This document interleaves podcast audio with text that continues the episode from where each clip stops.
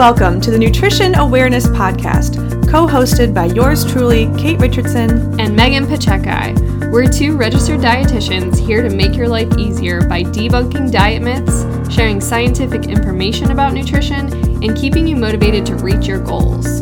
We want to teach you everything we know by giving you real-life examples of how we've helped our combined thousands of clients transform their lives, lose weight, and get healthy without having to go on another cookie-cutter diet.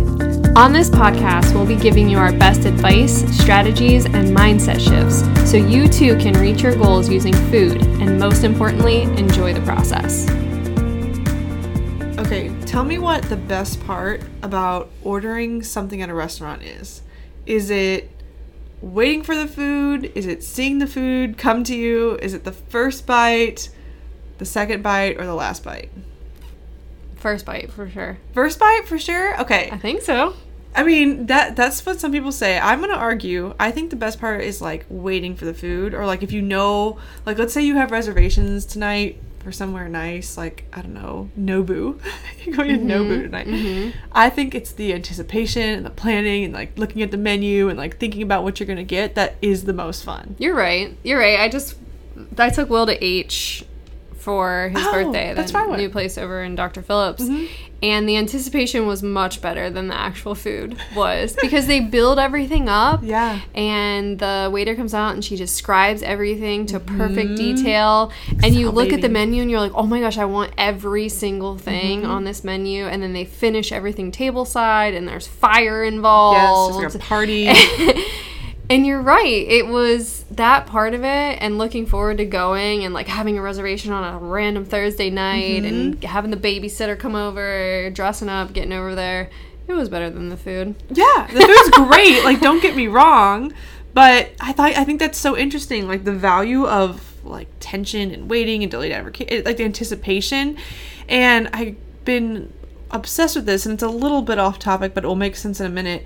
Because have you read that book called Dopamine Nation that everyone's talking about? No, I haven't. It's a good one. Dopamine's like the thing everyone's talking about, and I need to get more into it, but no. It's having a moment. Dopamine is like the neurotransmitter of the year. Mm-hmm. I think it's in like close. Well, actually, I learned dopamine's actually a neuromodulator, but I think it's having a close competition with serotonin because everyone's also talking about feeling good and being happy, and the podcast today is talking a lot about how we're constantly pursuing pleasure because we're looking for dopamine hits, and this ties in a lot with food for obvious reasons. You bite into a piece of cake or you're thinking about a piece of cake, you're getting floods of dopamine, a pleasure, happiness hormone. It's also a very motivating hormone, so when you're thinking about eating, dopamine is released and it motivates you to go eat. Then you get another flood of feeling good when you eat the food. Then that dopamine level drops. You feel at baseline again. Sometimes that baseline's very uncomfortable. Then you think about eating food, which increases your baseline by increasing your dopamine and motivates you to go eat. And so I was thinking about this about people who have the restrict binge cycle or the binge eating cycle even without the restriction piece, where they're feeling uncomfortable in an emotion, they might be down, they might be stressed, they might be feeling lonely, their brain goes, ooh, I don't want you to feel this way, gives you a thought about eating. Even if you consciously are planning on not eating something, you're trying to follow a plan, you've put goals in place. Mm-hmm. Well, the and so that had been something we had motivates you to go that's eat, the idea even of this if you podcast don't came to. Up because I was so like, just I did the same thing at my parents' house or at a relative's house. Yeah, and depending on who you are, right? So some people are going to be more motivated to go eat when they think about food. They have a higher release of dopamine, and I think that happens over time. I'm not an expert on that, but that might be why somebody gets really excited by the thought of ice cream. Somebody else is like, cool, I could get ice cream, but they're not as motivated to go and get there. They're not in a rush, they're not in a hurry, they'd rather take a walk first. So I had a conversation with a client earlier, I think it was last week actually, and he was telling me that I was trying to talk to him about cutting out alcohol during the week. Mm-hmm. And because when he drinks, he doesn't just drink a beer. Like, he'll take, like, a couple shots and a couple beers. Mm-hmm. And then him and his wife have a good time. And he's like, it totally turns my whole day around. Yeah. So he'll tell me, like, these are the shitty things that happened today. And then my mm-hmm. whole day turned around because my wife and I got to, like, relax together and have a couple drinks. And then I was happy mm-hmm. again.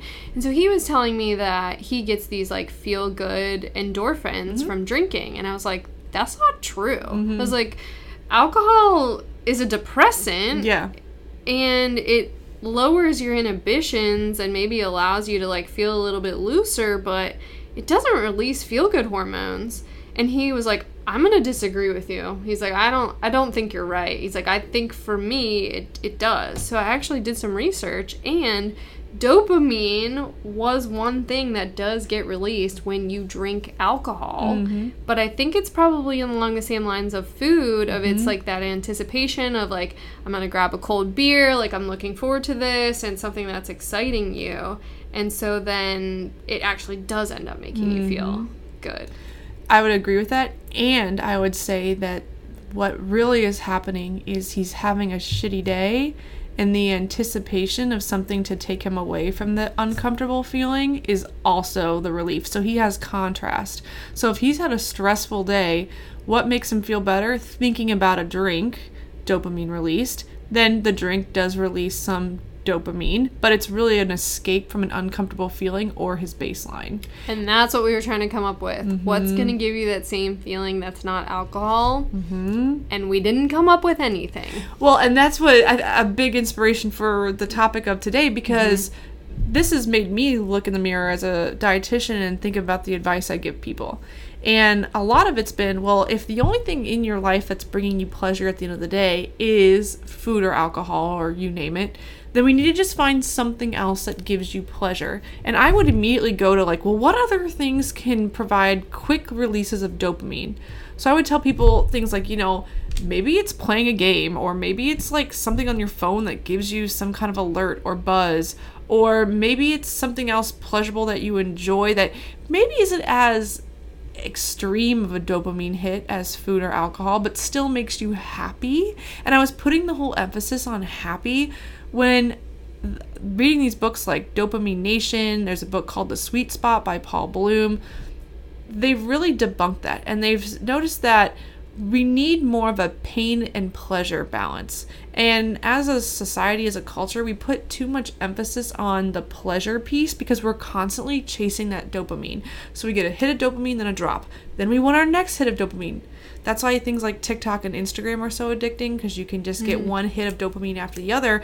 But then when you turn off the app, you sit there and you feel drained. Like, you feel like crap. Mm-hmm. And so it's not so much, let's find something else that gives your client more pleasure than alcohol. Let's find something that gives him pain. And not pain as in hurting himself or, like, going through some self-induced emotional trauma, but something that challenges him. And the reason is, think about something, you know, challenging you've done.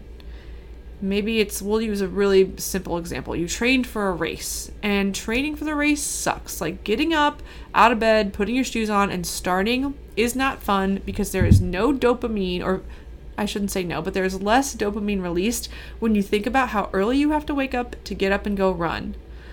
And while you're running, it's not always fun. I know there's some people that say they get the runner's high. Happy for them. That's never been me. But afterward, you feel good. You feel this level of pleasure, of satisfaction. You just feel appreciative of yourself. You feel like you accomplished something.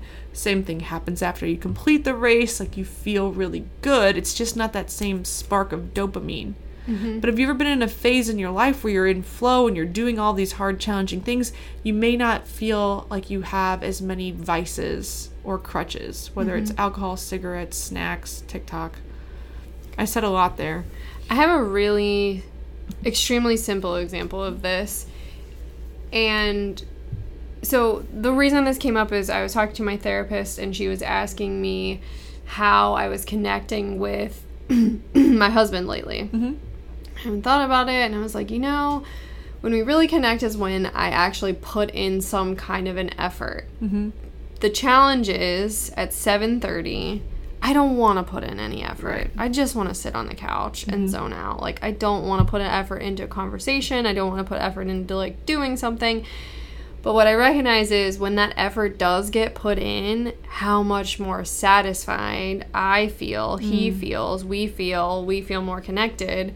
And so one of the things she told me, she was like, the easiest thing you can do is when he walks through that door, do something that has to do with his love language. Mm. So his love language is physical affection. Mm-hmm. So now I will stop whatever I'm doing, which is hard for me to do because if I'm doing the dishes or I'm, like, writing an email or whatever, I just want to finish it. I don't want to, like, get up and make a big deal about him coming through the door. Yeah. It's just not my thing.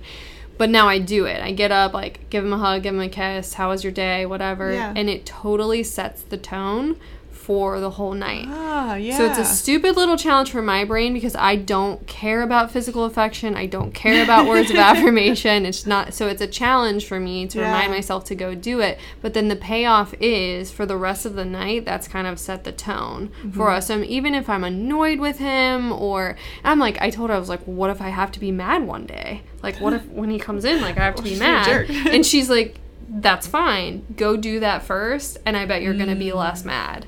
I'm like, oh, you are so right. You are so right.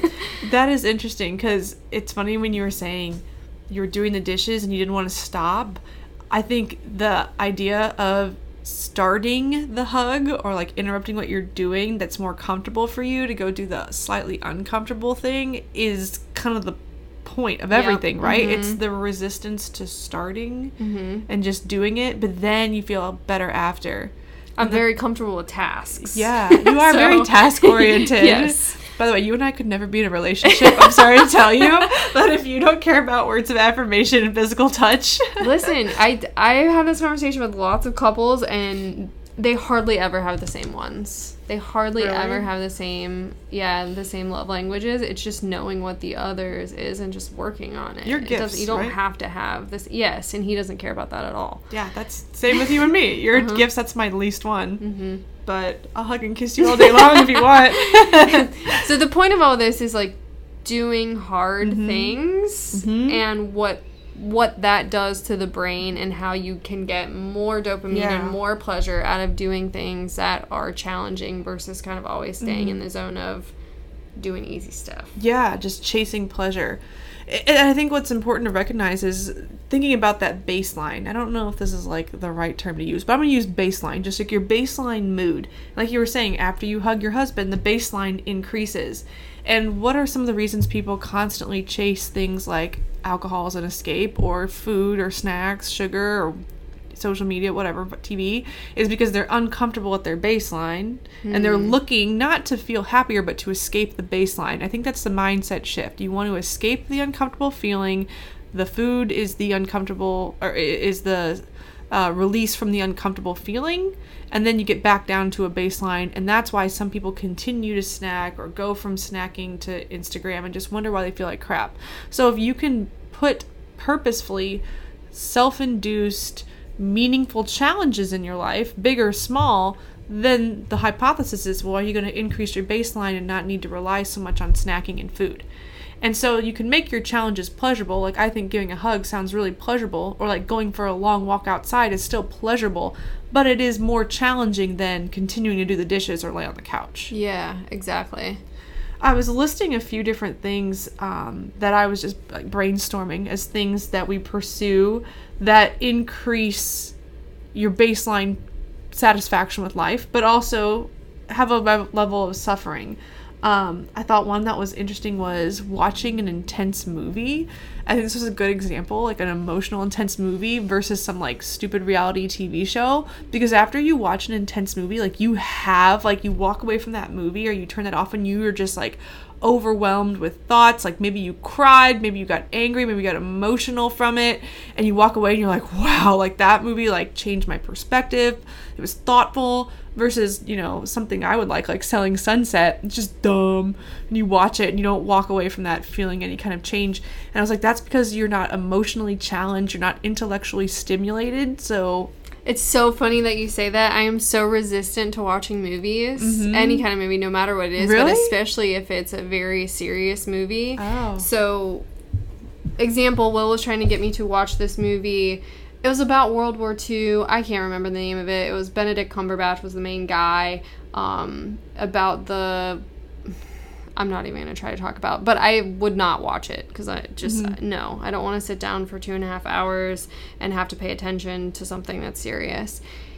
And then my dad was in town and he was trying to find something that everybody would like. So he turned that on. So I was like, whatever, I'll watch it. It was so damn good. Yeah. I learned so much from it. We talked so much. I'm like, why don't we learn any of this stuff in our history classes? Like, it brought up all this conversation, and it was so much more satisfying than just watching whatever comedy or reality show that I would have rather just sat and not thought about it. Ooh, you know what that makes me think of? Is that term flow, like when you get into flow, which you can think of as when you just forget about the outside world or you forget to eat because you're just so focused on something, it's got you in some sort of trance. Sounds like that movie had you in flow because you were focused on the concept, you were thinking about it, you probably didn't feel tempted to look at your phone. If we're going to talk about food, you probably weren't as tempted to get up and get a snack because there was no lull, or you were just really focused, and then you walked away and it increased your baseline satisfaction. So instead of looking for the next dopamine hit, you had a conversation, you connected with people. Yes, as opposed to if I'm just watching something I don't have to pay attention to, I can get up and do the dishes. I can look at my phone if I want to. I can go get a snack versus I know if I'm going to commit to this 2.5 hours, like I've got to be focused on it. I'm not going to get that dopamine hit. But then at the end, I actually do get that dopamine hit because now we are having conversation and I know more about whatever that subject was, or I got a lot out of it emotionally or whatever. Yeah. So now I know I'm resistant to movies. Wow, how about that? And now if you watch more... I don't know if this is like the best advice. Like, just go watch more movies. But I think that's the example of, because it's something that brings out an emotion of you that maybe is more intense or uncomfortable. And I make notes for these podcasts, and I was thinking about one about there's this kind of narrative going around on social media, and this might be just the space that we're in, where there's a lot of people saying, like, you don't need to earn your food. You don't need to earn desserts. Like, you have a right to eat whatever you want, whenever you want. And I think to a degree that's true, but this conversation and this topic made me kind of challenge that belief a little bit, because there's something really satisfying about delaying gratification and doing the hard thing or eating the healthier thing and not just going for the dessert or for the snack. And this is not to say, like, I think where this original piece of advice came from was saying, hey, you don't have to get on the elliptical for 30 minutes before you eat lunch just to eat lunch, which America's Next Top Model, I will blame them till the day I die, convinced me that was true as a middle schooler, that I had to eat everything or burn off everything I ate. That's not true. But I also think that, you know, if you do want to spend a night with your friends or your partner eating M&Ms and popcorn and watching stupid TV, it does feel a lot more satisfying and you enjoy that experience more if the hours or day before you worked hard and you did something challenging, whether that's physical or whether that's mental, and it gave you some satisfaction. So that doesn't mean just like sitting in front of the computer and doing like email work that doesn't bring you satisfaction. It means, did you really pursue something creative? Did you get out and like really crush a workout? Did you spend some time outside? Did you play with your kids? Did you interact with other people? Did you get something that was challenging or hard so that you could enjoy those more luxurious pleasures even more? Yeah, it's like, does a cold beer taste better after you've mowed the lawn? Yeah. Like, yeah. Absolutely. Yeah. Or after you've gone on a 3-mile run or whatever. Like, yes, it tastes better because you were challenged and you put something out there, and then you had to experience a little bit of pain, which makes that pleasure then feel that much better. Exactly. It's pain. I think maybe there should be a different word for it. Maybe it's a challenge, whatever. But I was listening to some interviews with Paul Bloom, who he wrote this book about the sweet spot. And his whole concept is where is that spot between pain and pleasure that you can live kind of bouncing back and forth so that you're not always looking for pleasure, but then you're also not having any fun because you're always focused on pain. And he was explaining there's a few different reasons why suffering feels, why we should suffer, why we should put ourselves through challenges. And I think one of them is that we suffer, we should want to suffer by means of pursuing a career, building a business, going into exercise, setting goals, because it feels really good and you feel really proud of yourself afterwards, but also because you can connect it to a deeper meaning or purpose, and that brings more value to your life and raises that initial baseline that we were talking about. So you had put in our notes, raising a child, and I think that is like the best example. I can't quite relate because I don't have a kid, I have a dog, which is, you know, similar to a lesser degree, but it probably takes a lot of effort and a lot of pain and challenges that you probably didn't even know you had within you, but it's also the most satisfying thing in your life. Yeah, I actually didn't think about it in terms of that at all, and so I was looking at your notes, and then I was like, oh, this is the epitome of that, of, oh, now I understand why people have kids and then continue to have them, because the pain and the challenge is so great, but then when they do something you're proud of, or they smile at you, or they give you a hug, or kiss you goodnight, like, it's like, holy shit, my heart just exploded because of all this effort that I put into raising this kid, and they're turning out to be a good human being. Oh my gosh, like, the biggest payback. And so if it was easy all the time, it probably wouldn't be as joyful either. Oh yeah, that's like the thing. It's a thing. You get contrast from it. Like, you're putting in all this hard work. Like, there's probably times when Liam was crying while you were relaxing, and just like getting up to take care of him made you like angry and hated him and all these things, and then when he's calm and looking up at you, you're like, this was way better than what I was watching on TV. Yeah, it's definitely made me appreciate the past couple months that have been kind of smooth sailing, because prior to that it was not. It was very rocky. And very simple things I appreciate much more now, because I've gone through a challenge of having a 1-year-old on a 6-hour flight. I used to think a 6-hour flight was hell. Like, just me by myself. Like, ugh, who would ever want to go on a 6-hour flight? Now, knowing what it's like with a 1-year-old, I'll fly 6 hours any day. Yeah. And it's not, like, I will look forward to it. Like, there is nothing that's going to prevent me from going on that 6-hour flight if I was by myself. Like, that would be cake. So knowing that now, just having gone through that challenge and gone through the pain, actually brings me pleasure in things that previously would not have brought me pleasure. That's interesting. Now it's like, ooh, it's like 6 hours alone in the sky with no Wi-Fi or something, a screaming child. So let's talk about how this, like, how to bring this down to food and healthy lifestyle, because I mean, that's what we're about.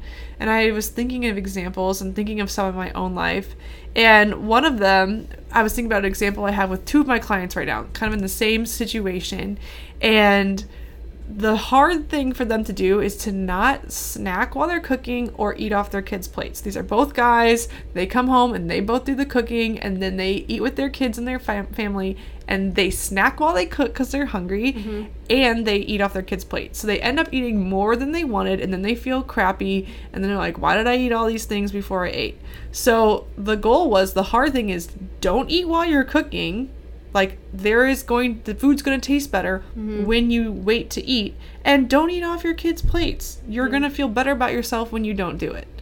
And it's a challenge. I have a client who did the same thing. And what I had her do is agree that she wouldn't eat unless she was seated with her food on a plate. Yeah. Meaning, like, if she wanted to have a snack and she was hungry, that's totally fine, but you have to be seated eating that snack, and you have to commit to eating that snack, versus I'm hungry and I'm just going to grab whatever while I'm, because then you're in that frenzy and you're not going to realize how much you're eating. So for her, it was like that commitment of, I'm going to sit down, I'm going to eat this. And then at that point, sometimes she was like, you know what, I'm really not, I would rather just wait for dinner. And so that delayed gratification then allowed her to just sit down and have the dinner and then not feel overly full afterwards. So the pain was, oh, I don't get to eat this during, but then realizing, well, I'd rather just delay it. Yeah. And dinner probably tasted better. Yeah. Yeah.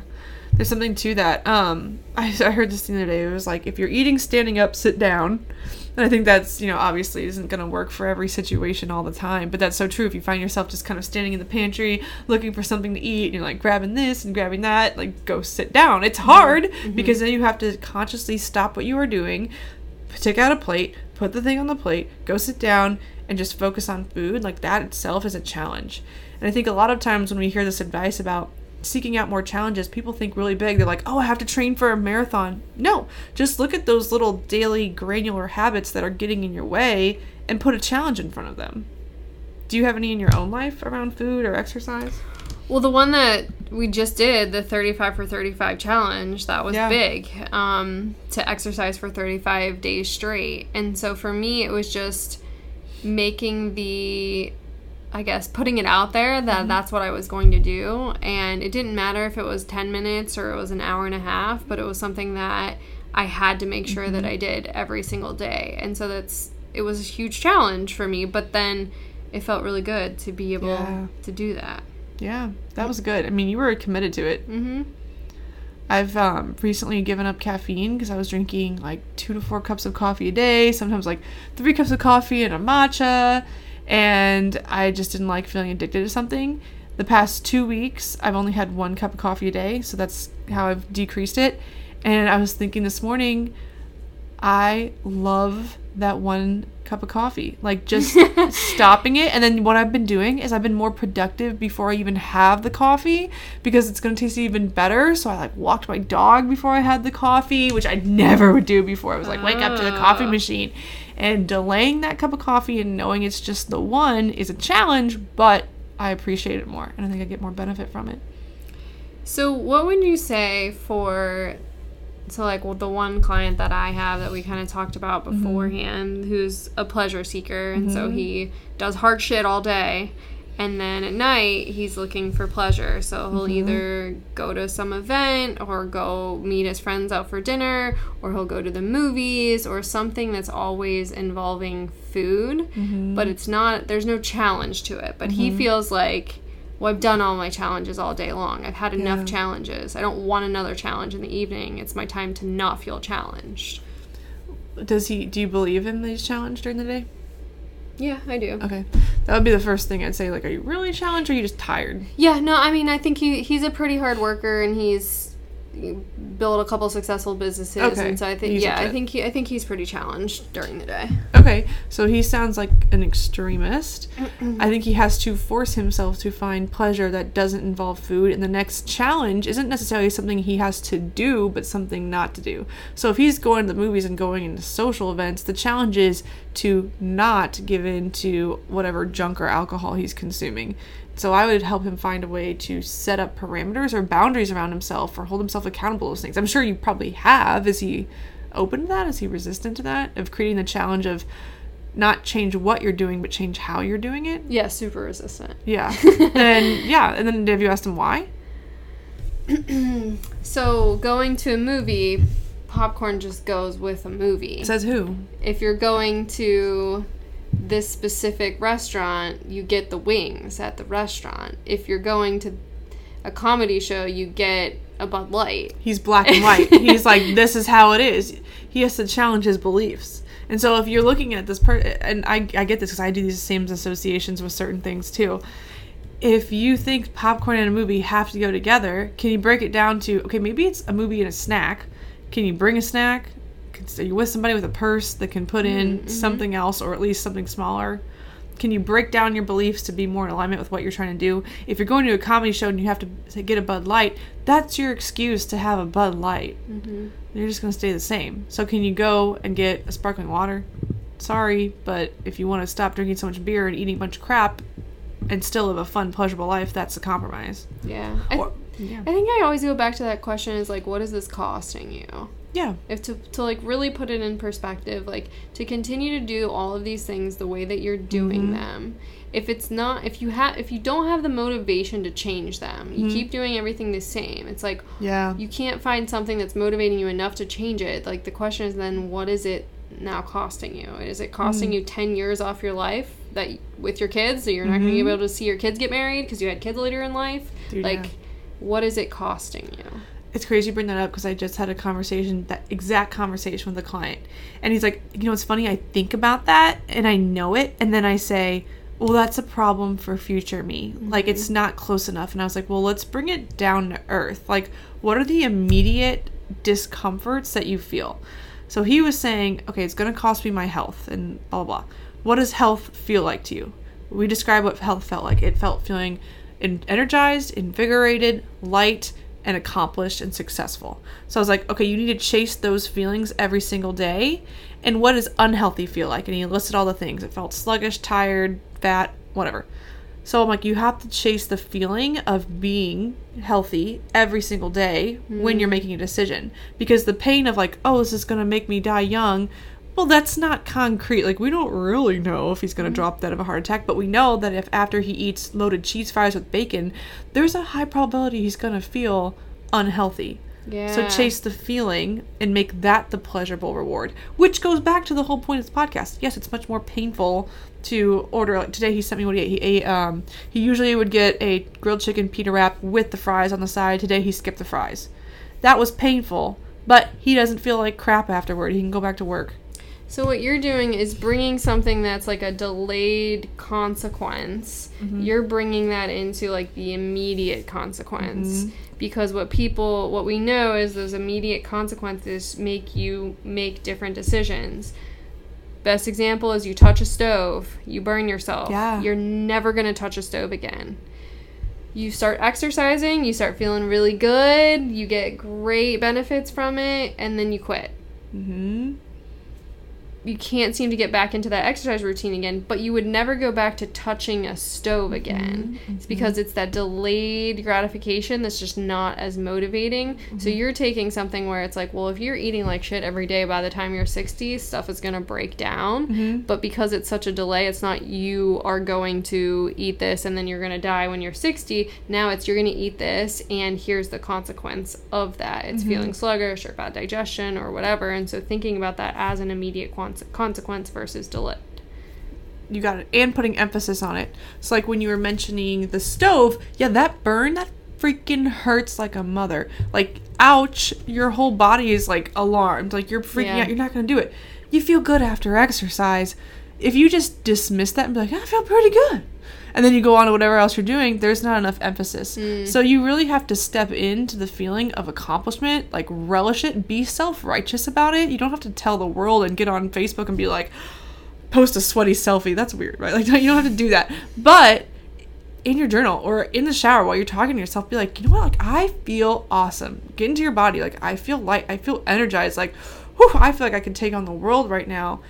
And if you attach emotion to it, then it's going to get ingrained in your brain a lot faster. Yeah. So it sounds a little fruity, like, you know, feel emotions about it. Flip side goes when something sucks. Like when you skip your workout that you planned on doing for something stupid, not like, you know, you had to rush your dog to the ER, like something dumb, like you wanted to lay on the couch, you're going to feel like shit. Mm-hmm. So really feel like crap. Look yourself in the mirror, metaphorically, or I don't know, whatever, real at the end, and say, why did you do that? You said you were going to do something. All you had to do was just run outside for 5 minutes, and you didn't even do that.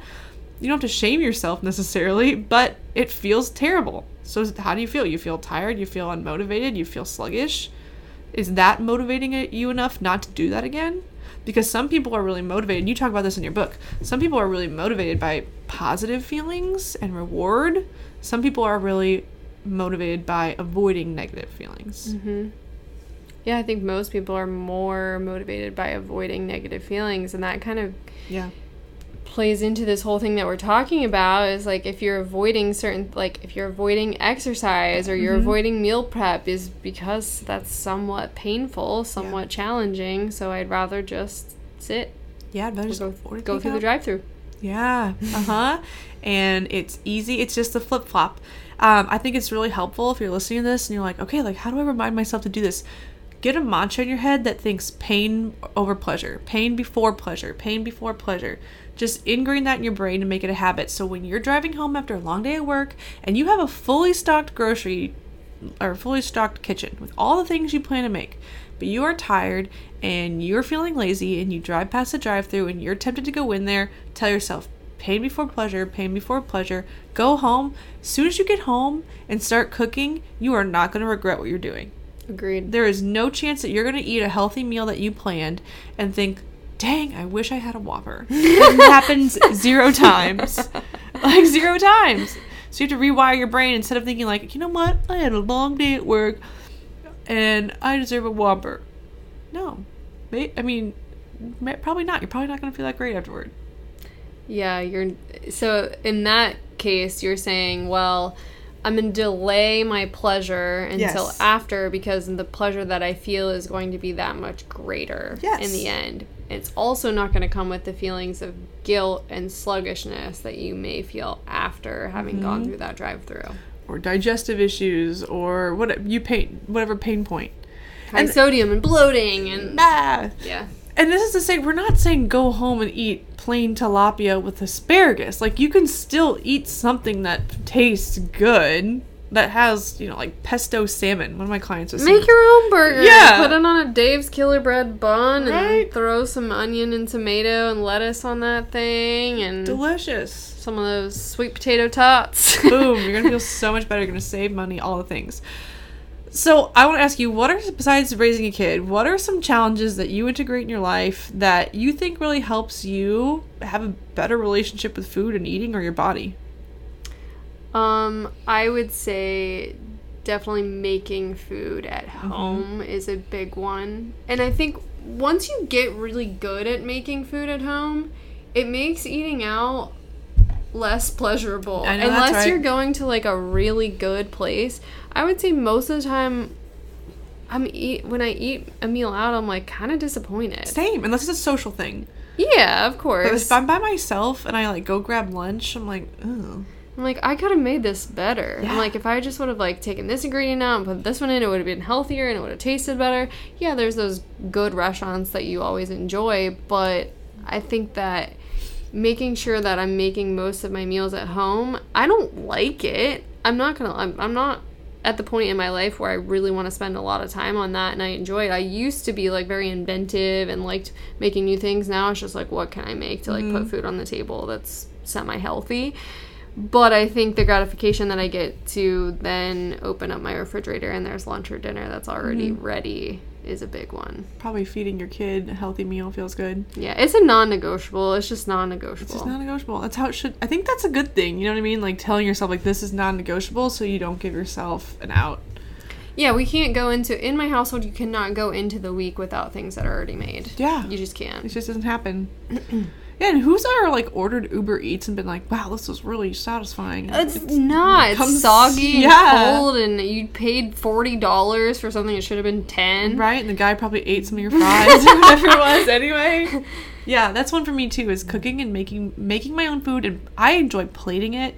I have a lot of pleasure. I mean, I don't have a toddler, but I like putting the food on my plate really nicely and delaying that first bite and sitting down, and like I just do that. I like to romanticize what I'm eating, and that to me is very pleasurable, and then I appreciate it more instead of just like throwing some stuff in a bowl and eating it, which I do sometimes too, let's be real.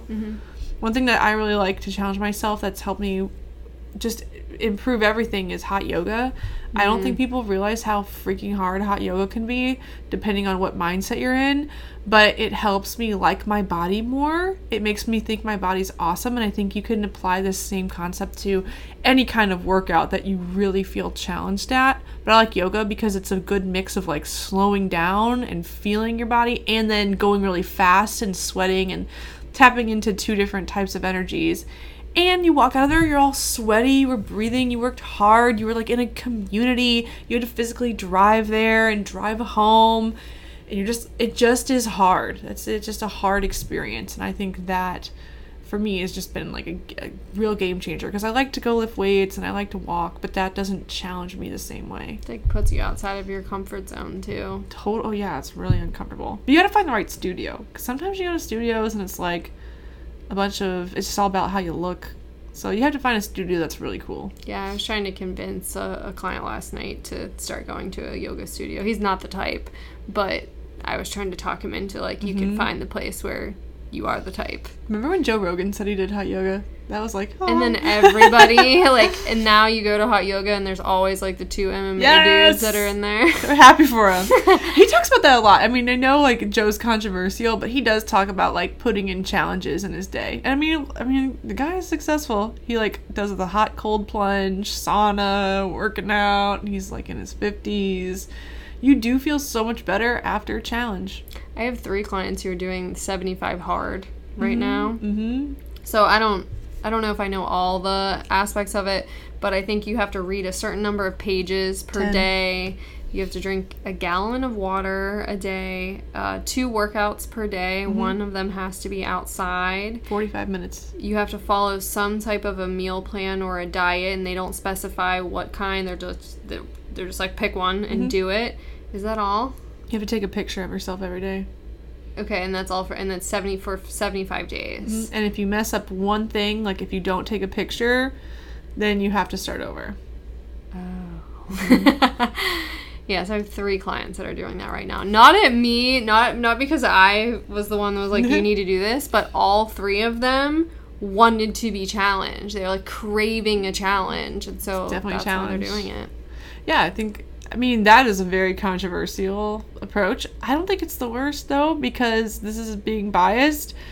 There's no weird diet restrictions. So if you choose a keto diet, then I'm going to like be like, okay, good luck doing 2 workouts a day. I mean, whatever. Yeah. But if you're choosing something that's reasonable and you work with a dietitian, then I'm all about it. Like, right. Yeah, why not? The great thing is with them is like, well, I'm already kind of doing the nutrition plan thing. Yeah. So I'm going to be doing that part of it anyways. They always say, like, the hardest part are those more small things, like drinking a gallon of water. If it's 9 p.m. and you've only drank 3/4, then you have to drink 1/4 of a gallon of water before bed. And I'm like, I mean, that sucks. And I think it trains you to think, like, just, you said you're going to do it, so do it. And there was a lot of value in that. Yeah. And then it helps you the next day, be like, I don't want to do that again. Yeah. So I'm going to make sure I get it done. Oh, similar to, like, the 35 workouts in 35 days. Like, when I was traveling, I'm like, oh, I gotta do a workout. And I'm like, well, all I'm gonna do is walk on this nature trail mm-hmm. and do a 10-minute core. I'm like, does it really matter that I'm gonna do this or not? In the grand scheme of things, no. But just that mindset of, like, mm-hmm. you gotta freaking do it helped me on so many other days to mm-hmm. get a workout in when I probably wouldn't have otherwise. Yeah.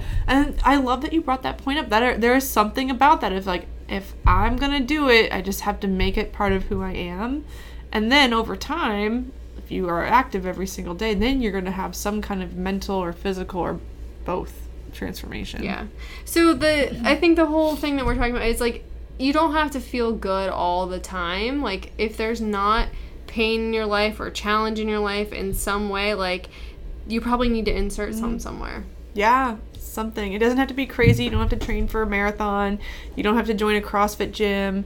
But look at your routines and think really hard about certain behaviors that afterward you don't feel good like you anticipated.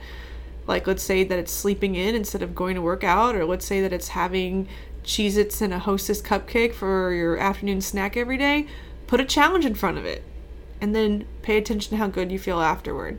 I would add that one thing that really helps with this too is keeping a streak of all the times that you successfully complete your challenge.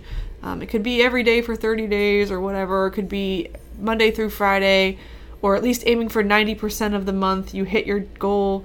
Something to just help keep you motivated, because there are a lot of studies that show that when you do see yourself keeping track of the days and you can remember your progress behind you and in front of you, it does help you stay more motivated.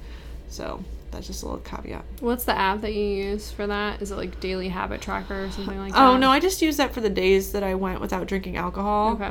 Which oh my gosh, I have to admit, you guys, I broke my streak. I had kept this streak for over 8 months, and then when I went to the Bahamas, I had tiki rum drinks and wine, and I didn't regret it, but it definitely created contrast for me and reminded me how much better I feel when I don't drink alcohol. Mm-hmm. But that app is called, like, I Am Sober, and it keeps track.